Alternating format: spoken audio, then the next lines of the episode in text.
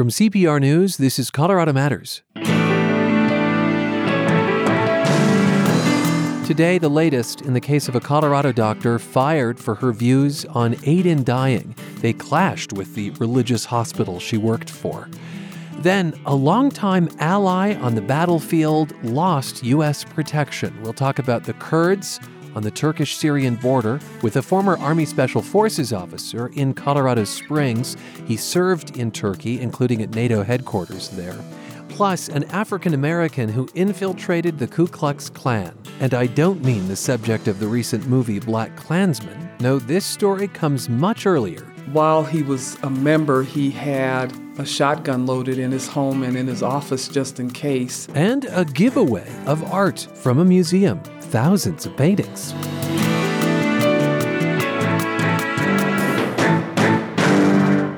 It's Colorado Matters from CPR News. I'm Ryan Warner. Let's begin with an update on that doctor in Golden who was fired for discussing medical aid in dying with her terminally ill patient. Dr. Barbara Morris has filed a new lawsuit against Centura Health, this time claiming she was fired unlawfully. This new complaint replaces the suit she and her patient filed in August. At that time, Dr. Morris told me she was suing the Catholic and Adventist Hospital Company because she believed their policy against Colorado's End of Life Options Act went too far. I don't believe that a faith based organization, or actually anybody, has the right to impose their faith on somebody else. And that's what I'm standing up about in part. I'm also standing up for the patient, the patient's right to a dignified death at a time that he wants that alleviates his suffering. And I think in all the swirling around of conversation here, we're forgetting the patient in this. The timeline here is important. Centura fired Dr. Morris after she filed that original suit to change their policy. Although she'd never prescribed aid in dying drugs, the company says discussing end of life options violated her employment agreement. Dr. Morris's lawyer, Jason Spitalnik, says for legal reasons a new suit was necessary once Dr. Morris was no longer employed by Centura. But the issues they're asking the court to address, he says, remained the same. That lawsuit sought clarification from the court that Centura's policy conflicts with Colorado law. Now that we're suing Centura for firing Dr. Morris for filing that lawsuit, those issues about whether Centura's policy violates Colorado law remain front and center in the case. There will be, during the course of the case, determinations made by the court in some capacity, whether a judge or jury, about Centura's policy and about the End of Life Options Act and other components of Colorado law and the ways that those contributed to Dr. Morris's unlawful termination. Centura casts this differently. In a statement, it said, quote, The latest filing by Dr. Morris now positions this case only as an employment contract issue. The statement goes on to say Dr. Morris signed her employment agreement with Centura expressly agreeing that she would not provide services in violation of our directives. Simply stated, this case is now about whether an employer can fire an employee for violating its policies. End quote.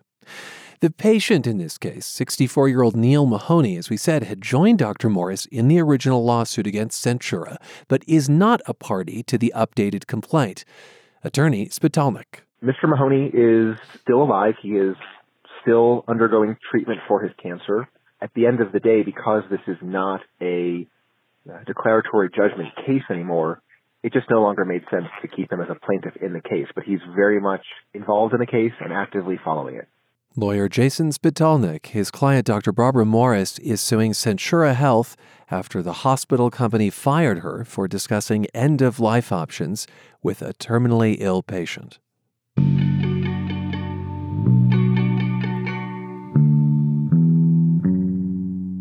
Turkey is now waging an offensive in neighboring Syria. The target, Kurdish fighters. The Kurds played a central role in helping the United States take on ISIS, and yet Turkey's move came with U.S. help. Is this an example of the Trump administration turning its back on an ally or choosing to stand alongside a different one? Carl Schneider of the Colorado Springs World Affairs Council has some perspective. Carl, welcome to the show. Hi, Ryan. Thank you very much for having me. You are a former Army Special Forces officer who served in Turkey, including at NATO headquarters there. Uh, you say you understand the Turkish mantik. It's Turkish for mentality or logic. You speak Turkish. According, to what's that? Yes, I said yes in Turkish. Ah, okay. uh, according to the UN this morning, tens of thousands of civilians are now on the move in Syria to escape the fighting. Uh, reportedly, some civilians already killed. What's going through your mind right now? Uh, right now, I'm thinking that the Turks are making a very big mistake. Uh, I understand their mentality. They have a long history of uh, insurgency with a Kurdish faction. And uh, I just want to clarify one thing a Kurd is not a Kurd, is not a Kurd. There are multiple factions, about five in the region. Um, total number of Kurds are about 35, 40 million. But there are different groups. Some are more violent, uh, like the PKK, and some are very peaceful and work together, like the PUK and KDP, which make up the Kurdistan regional government in the north there. Um, I think that the Turkish incursion into Syria is unnecessary, but given their background and their history, they think that it is appropriate for them to establish a buffer zone to keep the Kurds out. In coverage of this story, we have heard generally that the Kurds are U.S. allies. Is it fair to say all Kurds are U.S. allies, or that that picture too is more complicated? That it's very complicated, and I appreciate the granularity that uh, you provide here on, in this venue. Um, some of the Kurdish factions, like the the Syrian Defense Forces that we've been working with, are our allies and we've been working with them for a long time now, fighting ISIS, you know, a common enemy. Um, so they are our allies. There are other forces like the PKK who not ne- they aren't necessarily our allies because they come from a Marxist and communist background and ideology. It sounds to me like you think Turkey is taking a rather harsh approach to something that, what, could be more surgical, that is more a political problem perhaps than a terrorist issue? Uh, help us understand how you view Turkey's action. Well, it, it, could be politically in that Turkey is a leader in the region and they're starting to feel their oats. Under uh, Recep Tayyip Erdogan, you know, when he came into power, Turkey wanted to solidify their internal power his internal power, and now he's acting as a, a leader in the region. He wants to be the hegemon. In an interview with the PBS NewsHour last night, Secretary of State Mike Pompeo denies that the U.S. gave Turkey a green light. He also said the Turks have a legitimate security concern. They have a terrorist threat to their south. What do you make of his words? Uh, I, am not privy to any of the conversations that he's had and you know the government has had internally, but I would say that Turkey, if you take the Turks' perspective, they've been fighting a civil war for decades with certain factions of the Kurds and lost between 30 and 40,000 people. So a low simmering insurgency has been in the eastern section for many, many years. So it is appropriate for them, I think, to have an interest and to take action. But I do think that they're a little heavy handed to go in with uh, guns blazing, if you will. They could have approached it in a more peaceful manner. Will you help us understand how the Kurds became an ally to the United States in the fight against ISIS? Sure. Well, I mean, the Kurds obviously living in that area were subject to ISIS and, and, and their rule. And we have a history with the Kurds.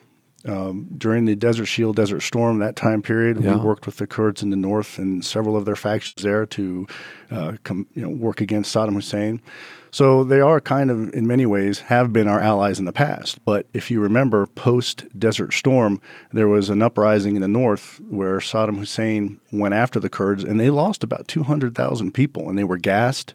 Uh, you know, nuclear, biological, chemical warfare, that type of thing. Uh, Saddam Hussein did that to them, and we kind of left them in a lurch. And unfortunately, we're doing it again. It's very short sighted on our part, what we're doing. You say it's very short sighted. What do you think the long term implications are of this, not only in the U.S. relationship with the Kurds, but perhaps with others who feel they had a friend, a support in the United States?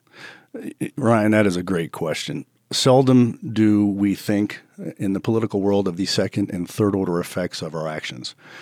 what I would see is, you know, Iran is an issue in the region. If we ever have to have any, uh, if we have a conflict with Iran, you know, we won't have necessarily a good ally that we can work with, such as the Kurds, because the Kurdish population, the nation, the people reside in Iran, Armenia, Eastern Turkey, Syria, and Iraq, and that would be a great ally. Hmm. What we're what we're also telling to our allies is that if it gets tough or if the situation suits our needs we're not necessarily going to stand with you.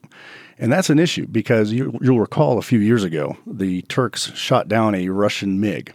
And what's going to happen when the Turks are on the ground, they get closer to closer proximity with the Russians, and they have some sort of incident or flap occur that could easily spiral into some sort of NATO uh, Chapter 5 engagement where an attack upon one is an attack upon all. So I think it's very short sighted. And, you know, we could talk, the, you know, possibilities and hyperbole uh, down the road, but it, it's a bad situation. I'll tell you that. You're listening to Colorado Matters. I'm Ryan Warner. My guest from Colorado Springs is Carl Schneider with the World Affairs Council there. Uh, he is a former Army Special Forces officer who served in Turkey, including at NATO headquarters there. Uh, he speaks Turkish. And I, I guess I'd like to know uh, what you think of the administration's claim that this is about a general draw drawdown of troops and presence in the Middle East, and uh, that this is part of a larger process. Um, pardon me. It is probably a part of a larger process, but not being engaged has a lot of risk. I think you'll, you know, if you, you read history and so on, you understand that you know we weren't necessarily engaged, and we got have to get involved in World War One. We weren't engaged. We withdrew, had to ramp up and get involved in World War Two, and since then we've been engaged in the world. And it's better to be engaged than not. And the troops having a small amount of special forces operatives in the area was a way for us to remain engaged, and in fact, probably the best way for us to be engaged to uh, employ the special forces folks who understand the language, the culture and they can throughout their training and work with the forces kind of bring that western set of ideas into the arena what do you say though to a weary american who looks at how long wars have raged on in gosh you know iraq and afghanistan and say it's yeah. it's time for a different policy it's time for a different approach I think um, I, I, feel that. I still have friends who are in the special forces and the military, and you know it, it wears on them individually and, and the families. I understand too that the you know the nation is kind of wary of uh, these engagements. I would I would suggest that investing in diplomacy, investing in the State Department, filling those ambassadorial positions that are empty, is probably a better way to go than military forces. What do you make of the relationship between President Trump and Erdogan in Turkey? Uh, I think they're probably two peas in a pod. they are uh, both uh, strong leaders. They are right now uh, President Erdogan. He's done a great job uh, in in his terms of codifying or solidifying his authoritarian power. And I know he likes to do things uh, without question. And President Trump is you know, he is a strong leader, um, and they probably see things eye to eye on a lot of matters. What will you be looking for in the days ahead, just in about the last 30 seconds here? I would like to. See, what I'm looking forward to is the the world getting involved, the United Nations somehow get in there and make sure that there's not a humanitarian crisis that uh, further develops. Because right now, I think we're on a path to a larger humanitarian crisis there. Looking at the Associated Press here, I think there are several aid groups already calling it that. Yeah, absolutely. Well, I mean, anytime civilians are killed, and you know, even military, it, it is a crisis. It is it is bad. War is bad. Necessary sometimes, but in this case, I think unnecessary. Carl, thanks for your time. I appreciate it. You're welcome, Ryan. Pleasure. Carl Schneider, Secretary of the Colorado Springs World Affairs Council. He joined us to discuss the conflict between Turkey and the Kurdish people in northeastern Syria.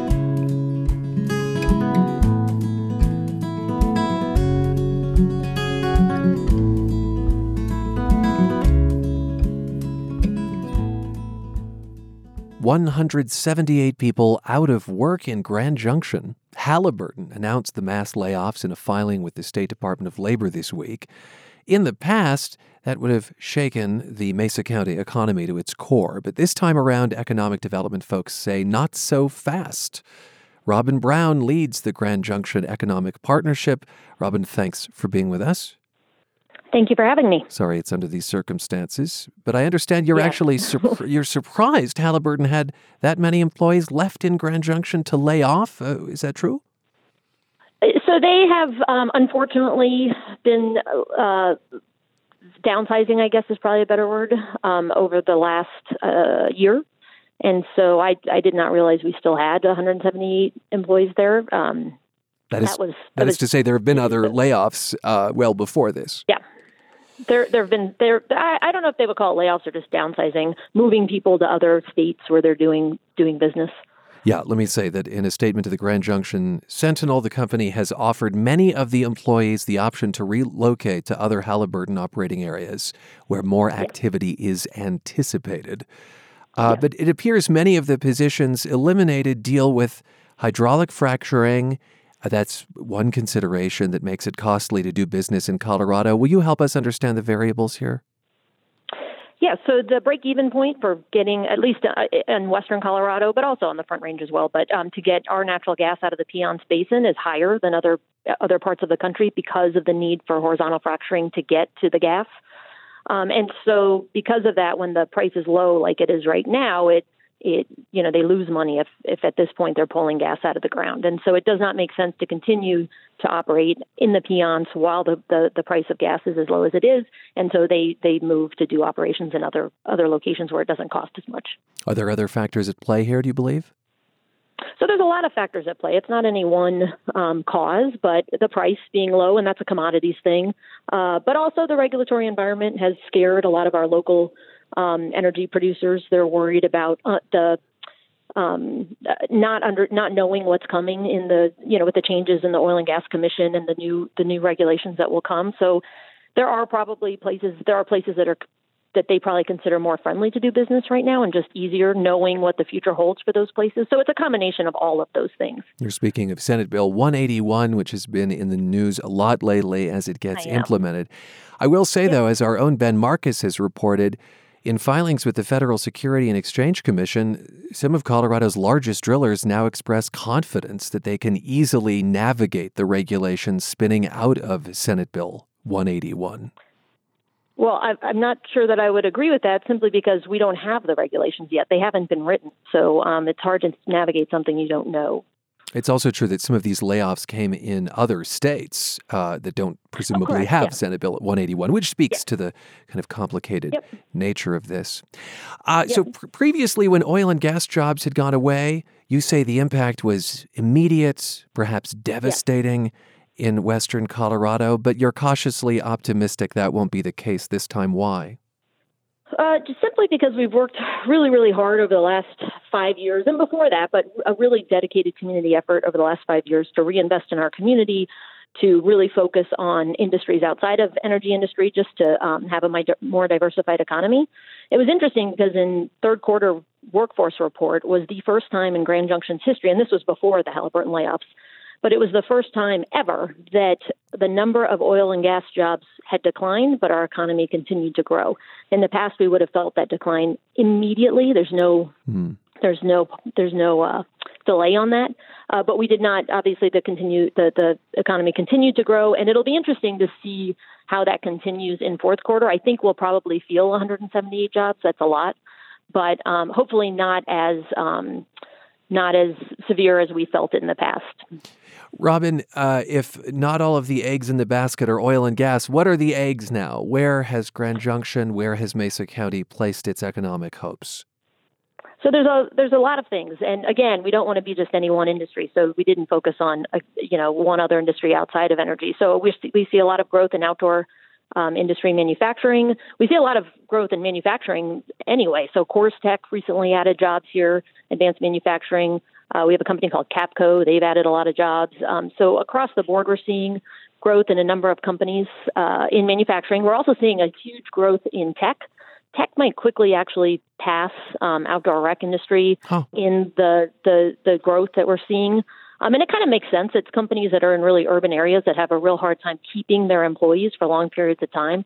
So they spend a lot of money to train an employee, usually software developers or something, and then they lose them, you know, over a five thousand dollars salary difference to a competitor. And so we're seeing a lot of companies out of California and also the Front Range that are just looking for a place where their employees will settle down, buy a house, and stay in their job longer. Um, and then the lo- location neutral employees also, because we've done a lot of investment in our community in the last five years. So we've passed uh, tax to put more money back into schools, more money into public safety, more money for direct flights to our airport, and then tourism marketing. We're seeing an influx of people that can kind of work from anywhere. Um, and that's everywhere from really young professionals to retirees. And so hmm. um, our, we continue to see population growth, job growth, um, and our employment's still really low, which keeps us hopeful that these um, laid off employees from Halliburton will be able to find other jobs within the community, which wasn't the case in the past. Very quickly, you do see a future for oil and gas in Mesa County. How do you balance that with the threats of climate change?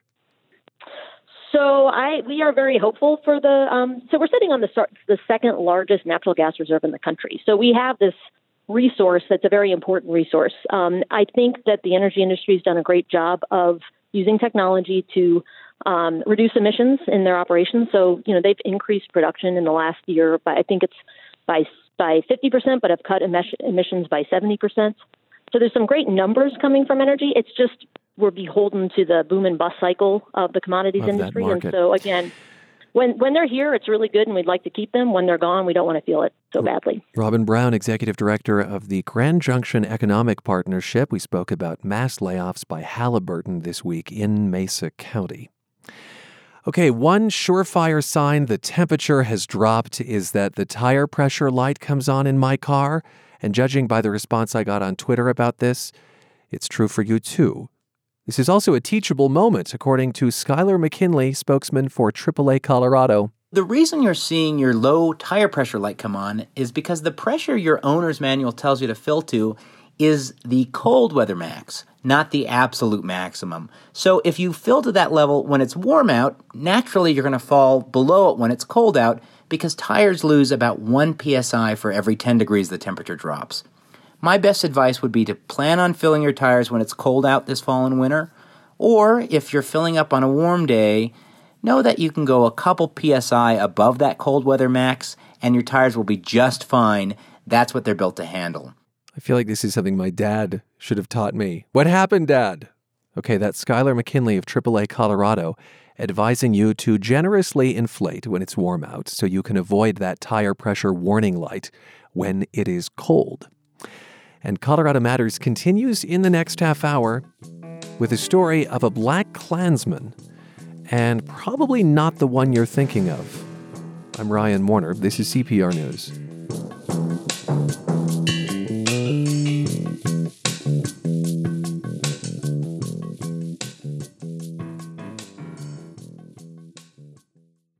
When Colorado legalized recreational weed, all the way back in 2012, not a single line of that amendment that eventually became part of our Constitution dealt with the negative impacts of the war on drugs. But states that are looking to legalize today are thinking about those things. The big question is will it work? Find out on the latest episode of On Something, the new podcast from CPR News. Subscribe for free wherever you listen. It's Colorado Matters from CPR News. I'm Ryan Warner. Sometimes you go cover a story and come back with something unexpected. That's what happened when I visited the Black American West Museum in Denver recently. I was there to learn about the house the museum's in, which belonged to the first black female physician in Colorado. My guide, volunteer Terry Gentry, was showing me around and asked if I'd heard of the black man who infiltrated the Ku Klux Klan. Naturally, I thought of Ron Stallworth, the Colorado Springs police officer who investigated the Klan in the 1970s. Of course, they recently made a movie about him called Black Klansman. Hello, this is Ron Stallworth calling. Who am I speaking with? This is David Duke. Grand Wizard of the Ku Klux Klan. That David Duke? Last time I checked. What can I do you for? But that's not the story Gentry was referring to. Black Klansman is a very important story that happened in Colorado Earlier in the 1920s, we had someone infiltrate the Ku Klux Klan, and that was Dr. Joseph H.P. Westbrook. How is it that he would have infiltrated the Klan? He had to pass as white to infiltrate. His grandmother was enslaved in Mississippi, and of course, the slaveholder with his grandmother and the slaveholder with his mother is the reason why he's very fair skinned. And so it was hard to tell that he was a black man. My grandmother told me the story one time that he was sitting in a meeting and the Grand Wizard said, We hear there's going to be an N word try to infiltrate our organization, but I don't care how blue the eyes, how blonde the hair, I can tell an N word anywhere. And when we catch him, we're going to hang him up for public display and castrate him. And they never found out that Dr. Westbrook had infiltrated. He was sitting in the meeting when the Grand Wizard said that. The idea was to get intel, essentially. Yes. There were a lot of things happening during that time with the Ku Klux Klan in our state legislature and our public offices, mayor's office, governor's office, and we needed to make sure we were safe and make sure that we could move around and live our lives without fear. Who is Dr. Westbrook, just in brief? Dr. Westbrook was a licensed physician here in Colorado. He graduated from Meharry Medical School in Nashville. Dr. Westbrook started his medical practice in 1906. My great grandfather started his dental practice in 1907. Some people perceive Dr. Westbrook as the benevolent white man allowing this black dentist, or back then colored dentist, to utilize space in his office. But during those times that he marched down 16th Street, my great grandfather would watch out the window, and Dr. Westbrook would raise his hand and give him a signal to let him know which one he was in the lineup. And that way, my great grandfather knew he was safe. Do you know how long he was in the Klan? My grandmother wasn't sure how long. She estimated probably about 10 years or so. She said that while he was a member, he had a shotgun loaded in his home and in his office just in case. And Dr. Westbrook passed away in 1939, and my grandmother felt like the life that he had to live eventually took its toll on his health. Thank you for talking with me. Thank you very much. The surprising story of Dr. Joseph H.P. Westbrook, an African American man who infiltrated the KKK in Denver in the early 1900s. And that was the voice of Terry Gentry, volunteer at the Black American West Museum.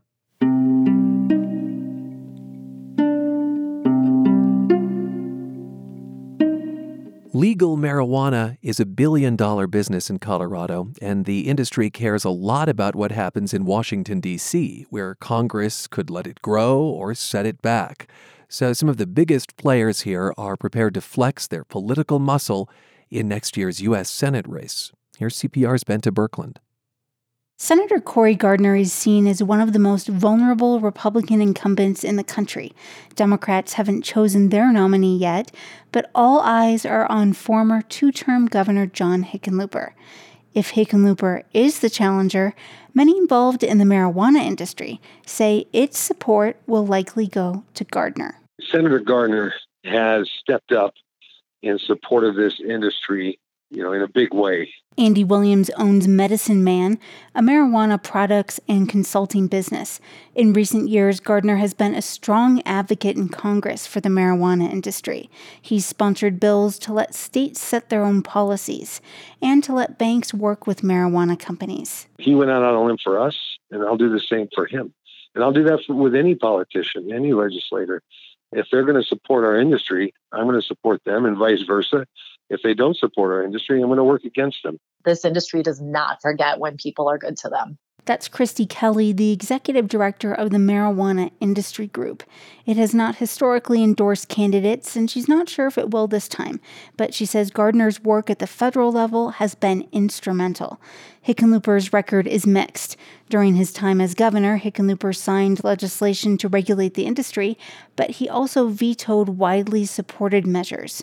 One would have added autism to the list of conditions allowed for medical marijuana, and another would have let publicly traded companies invest in the state's industry. Yet during Hickenlooper's bid for the White House, he often talked about his changing views. I'm a small business owner who brought that same scrappy spirit to make Colorado one of the most progressive states in America. His positions are now similar to Gardner's, and on the presidential debate stage, he touted Colorado's regulations. We were the first state to legalize marijuana, and we transformed our justice system in the process. Hickenlooper told CPR he's proud his administration set a quote, gold standard for implementing marijuana legalization that has since been followed by other states. But for many who work closely with the industry, his more recent comments don't erase the past. Democratic Representative Jonathan Singer sponsored a bipartisan bill to set up marijuana tasting rooms.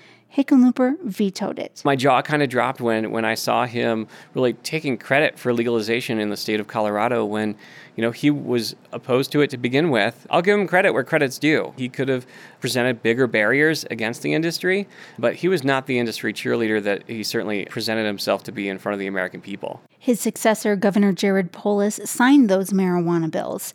Rick Ridder is a strategist who helped work on marijuana legalization and is a pollster for Polis. He says he's not sure how much this issue will matter to voters, but he does think Senator Gardner's willingness to protect Colorado's industry could help him at the margins. He recognized that the economic benefits in the state and nationally were great, and that this was a way to reach out to younger voters that Republicans have not been able to do. Still, Ridder says most voters won't be aware of Gardner's record on this issue. The brand of the Republican Party has not been particularly good when it comes to marijuana legalization. Cory Gardner will have to swim upstream against the brand as he runs as a, if you will, a pro cannabis candidate. And Gardner's campaign says his position on marijuana is all about states' rights and, quote, doing what's right for Colorado.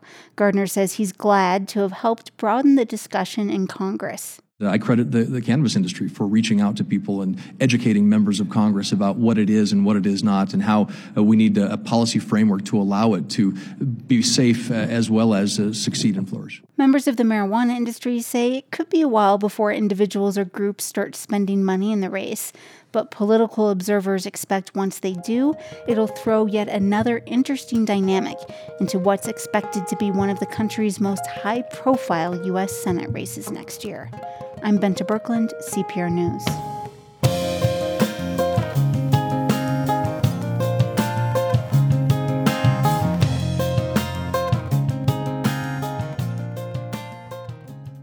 When he looks around at schools, politics, even the language in this country, Tink Tinker sees that white Christian colonialism is alive and well. Tinker is a member of the Osage Nation and spent his career at Denver's Iliff School of Theology, teaching people about indigenous cultures. Next month, Tinker will receive an award for his scholarship and activism from Auburn Seminary. He'll be the first Native American and first Coloradan to receive the Walter Wink Award. We spoke with Tinker last year, shortly after he'd retired. Tink, thanks for being with us. It's my pleasure to be here, Ryan. As recently as the mid 1970s, Iliff itself had a book on display. And it was a gruesome example of how colonialism uh, was still evident. I do want to warn listeners that uh, this story may be hard to hear. Tell us, tell us about this book. Well, in 1985, I just arrived at Iliff. One colleague out of 20 pulled me aside and said, Tink, you need to know about this. But 11 years ago, Iliff got rid of an artifact that uh, was rather horrific, and it's been a secret ever since. Uh, and he told me that there was a book on display for 80 years outside the Iliff Library, covered in the skin of an American Indian. An Indian man had been killed back east. Uh, his skin had been flayed and tanned and turned into a number of trinkets, including the cover for this book of Christian history. I was stunned. If I'd known about this before I took the job, I might not have taken the job Hmm. because this is such an offense to Indian people. But I sat on the secret for a while. I did go around to other colleagues, and none of them knew anything about it, ostensibly, because they'd been sworn to secrecy by the president uh, 10 years before. Really, there had been a pact not to talk about. Oh yes, uh, wh- when when the president of the school handed the cover, which was separated from the book, the book is still in the Iliff uh, library, buried somewhere, uh, no longer on public display. Uh, he ple- he asked the American Indian movement to pledge themselves to secrecy about the transaction. They took the cover, took it up north to a medicine man who uh, took care of it in a respectful way, interred it. And the American Indian Movement people told Iliff, if anybody learns about this, it will be from your side, not from ours. Their concern was to take care of an ancestor, not to get publicity out of the event. Mm. After 30 years, I decided I'm a member of the American Indian Movement, and I shouldn't blow the lid off of this, but I'm also Iliff School of Theology, so I can do it. So I, I wrote the essay that, that, that exposed it and talked about why so many Indians refused to come into Iliff. And it was because of that history. Yes. So, as you say, the, the, the skin was repatriated, the book remains in Iliff's archives. Uh, you indeed started teaching at Iliff in the mid 80s. And I, I want to talk a, a little bit about the Indian understanding of life, because that is a view you have tried to bring throughout your career to students at Iliff. The Indian understanding of life, of the world, I think is very different from the white Christian understanding. In fact, Iliff offers a course called Indigenous Knowledges and Western Science, which, which you've taught. Could, could you give us an example of the contrast between these ideas that you try to point out to students? Sure. Um, f- first of all, Indian cultures are spatial cultures, not temporal. And the Euro Christian world is predominantly temporal. Are you saying spatial versus temporal? Yes. Tell me what that means. Uh, for us, where something happens is more important, more important than when it happens. So that we didn't invent the seven day week, we didn't invent the Sabbath, but, but, rather for us, ceremonies happen certain times of year depending upon season and the uh, uh, spatial arrangement between the sun and the moon and the earth. And then our ceremonies, and I tell my students at Iliff this if you can't do it in 59 minutes and 59 seconds, the bishop is going to have you out on the Kansas state line. For us, a ceremony might last four days or 12 days. In other words, time isn't an ingredient in terms of efficiency, it just is the necessity for taking care of the whole of a ceremony. So we're spatial. Do you think that that leads to tensions beyond faith, for instance? Might that inform government? Might that inform health? I don't, could, Well, could- does that connect to the issues that, that uh, Indian people struggle with today? The other major difference is that, that the Euro Christian world is hierarchical. Everything is up down in, the, in terms of the metaphoric image of life. So you have a president, Congress, and the people. You have a governor and legislature and the people. You have a, a, a priest and the lay people, a bishop and the priest. You have father, mother, children, and in the old scheme, of course, men ranked above women, right? Uh, until women started pushing back, uh, you know, in, the last century, uh, rather steadily. Our our world is more, I call it a collateral egalitarian uh, metaphoric schema, where everybody's on the same plane. And people say, "Yeah, but you had chiefs." Hmm. Well, we did better than that. We had two in every village. one spatially aligned with the north, or the sky people, the other spatially aligned with the earth, the, the, the, the earth people in the south, and they took turns every other day being in charge. Neither one had all that much authority. It was very discreetly bounded so that authority was actually distributed throughout the whole village.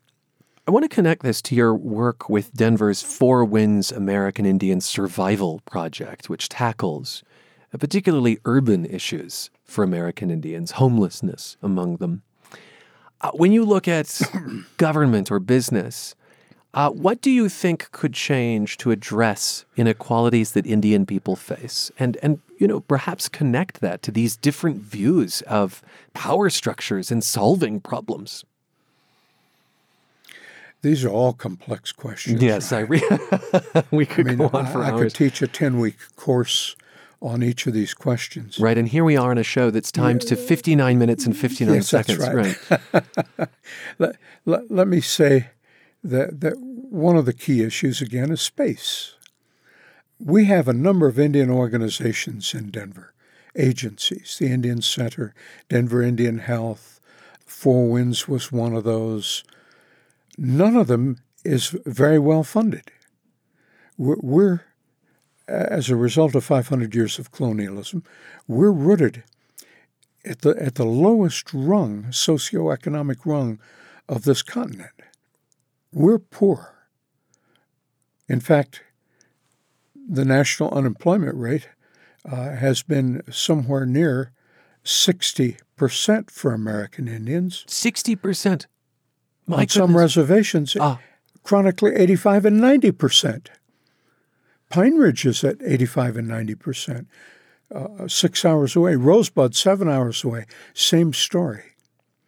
So that uh, wh- what we need is some sort of economic base that will enable us to both be Indian and maintain our culture and at the same time give us the resources to thrive. Some of the nations that have thrived have done so on gambling, have done so on oil and gas exploration. For That's right. instance. Are are those the kinds of streams you're talking about? Not necessarily. Hmm. Oil and gas isn't sustainable. My nation is figuring that out because uh, we're, we're an oil and gas producing nation, one of the first uh, on the continent and it's getting harder and harder to get the oil up to the surface because it's deeper and deeper in the ground. So eventually it is used up or becomes so ecologically damaging to access that we've got to ask ourselves whether it's ethically and morally right to do so. Uh, maybe we can wrap up by going back to where we started and the notion of this book that had been wrapped in the skin of an American Indian of an indigenous person. The book remained throughout your career there. Well, it was on display at the school for 80 years. And my question is how can a Christian school, a self avowed, practicing, professing Christian school, United Methodist, uh, keep a book like that on display as a trophy? And that book was taken off display, but how did you come to peace with your presence at Iliff. How did you say, I'm going to be a part of this institution that made such a poor decision in your mind? Well, as soon as I knew, this was back before there were these fancy smoke detectors everywhere in the building. Uh-huh. Uh, back in 1985, I did take one of our medicines, uh, lit it, burned it, created smoke, and I took that smoke through every part of the building that I could reach uh, in order to purify it, especially my office. I did that regularly. Even though there was a smoke detector, I found ways of, uh, of, of smudging my office, uh, you know, just purifying it so that I could be there. And so that I could be there in order to press Iliff to be more accountable. And in fact, over 30 years, I finally have a president who is much more accountable and is willing to be much more transparent about this. Uh, thanks for being with us I, I think you're right. We could we could keep going, but we've run out of time. How temporal of us. Thank you. Good to be with you. Professor Tink Tinker is speaking with me in May of last year, shortly after he'd retired from Denver's Iliff School of Theology. The school launched a program to continue his work on indigenous cultures, and he'll be honored next month with the Walter Wink Scholar Activist Award.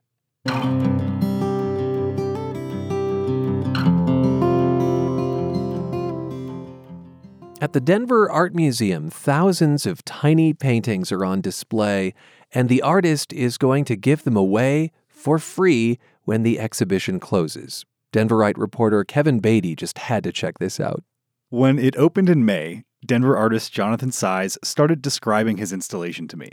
It's a column of 10,000 mini paintings. The whole thing is 8 feet tall, 33 feet around, and 10 feet in diameter. When a visitor noticed him, Oh my God, here he is talking Yeah. about his artwork. Miriam Williams was visiting the museum that day from Florida. How many years? 150 days. 10,000 in 150 days? Yeah, so I've been very, very, very busy. And we you just. were very diligent and dedicated. They're so intricate. Some are portraits, some contain little red ladybugs, others just are smears of color. Here you have a, a gremlin with sapphire eyeballs. Each is a little two by two work of art, pretty in its own right, but part of an overwhelming spectacle when you see them together. When you step back, it almost looks like a pixelated landscape wrapped around the column. Saiz worked pretty much nonstop for those five months. He churned out an average of 66 paintings every day.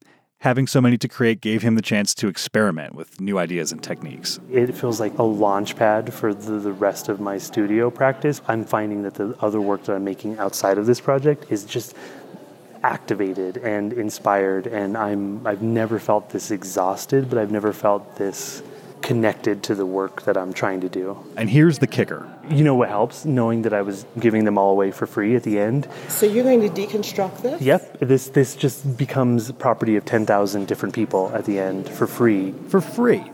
And that part's not just an afterthought. Saiz's installation is titled Study for Utopia. It imagines a world where art might be decoupled from commercial value. He says giving the paintings away to strangers is an exercise in making contemporary art more accessible. It's a way to question how we value the things that we own, even the most personal things. He put a family heirloom inside one of his pieces. My my engagement, my gold wedding ring that was my father's from the 70s that I used to propose is in one of the pieces and that will be given away too. Will you give that Yeah, to yeah, yeah. someone in your family? No, no, just a. Ra- I hope a. I hope a kid gets it. But would they know the backstory? They might feel it, and also the utopian ideals that inspired the whole thing. People are dying right now to mine more gold. I would rather we moved away from sort of the value of those things and more towards the emotional value of those things. You've got me. This is not the first time that Saiz has given his work away. He partnered with Yo Yo Ma to distribute 400 pieces during the Cellist tour launch last summer. That left him excited to distribute more at a larger scale, but he said it made some artists nervous. And so some of the feedback I've received is if you're giving work away, aren't you devaluing art? What if people start expecting that art should be free? Artists already struggle, so it's a risk, right? Saiz said the art collecting world has become a small club. More people need an introduction to it. Nobody wins if nobody cares. Right now, when we're all fighting for the tiniest section of art collectors to fund our dreams and wondering why it's getting narrower and narrower, that's because we're ignoring a whole section of people. More people have to fall in love with art and feel like their passion becomes collecting art. And if we do that to a bigger base of people, then there will be more people to fund your projects. The museum has its first giveaway scheduled for November 23rd and 24th. Saiz's 10,000 mini paintings will be taken down from the gallery the week before. It's the last time they'll ever all be together. Kevin Beaty, Denverite. And Denverite is part of CPR News. You can see Kevin's photos of some of these 10,000 paintings and get details on the giveaway at denverite.com.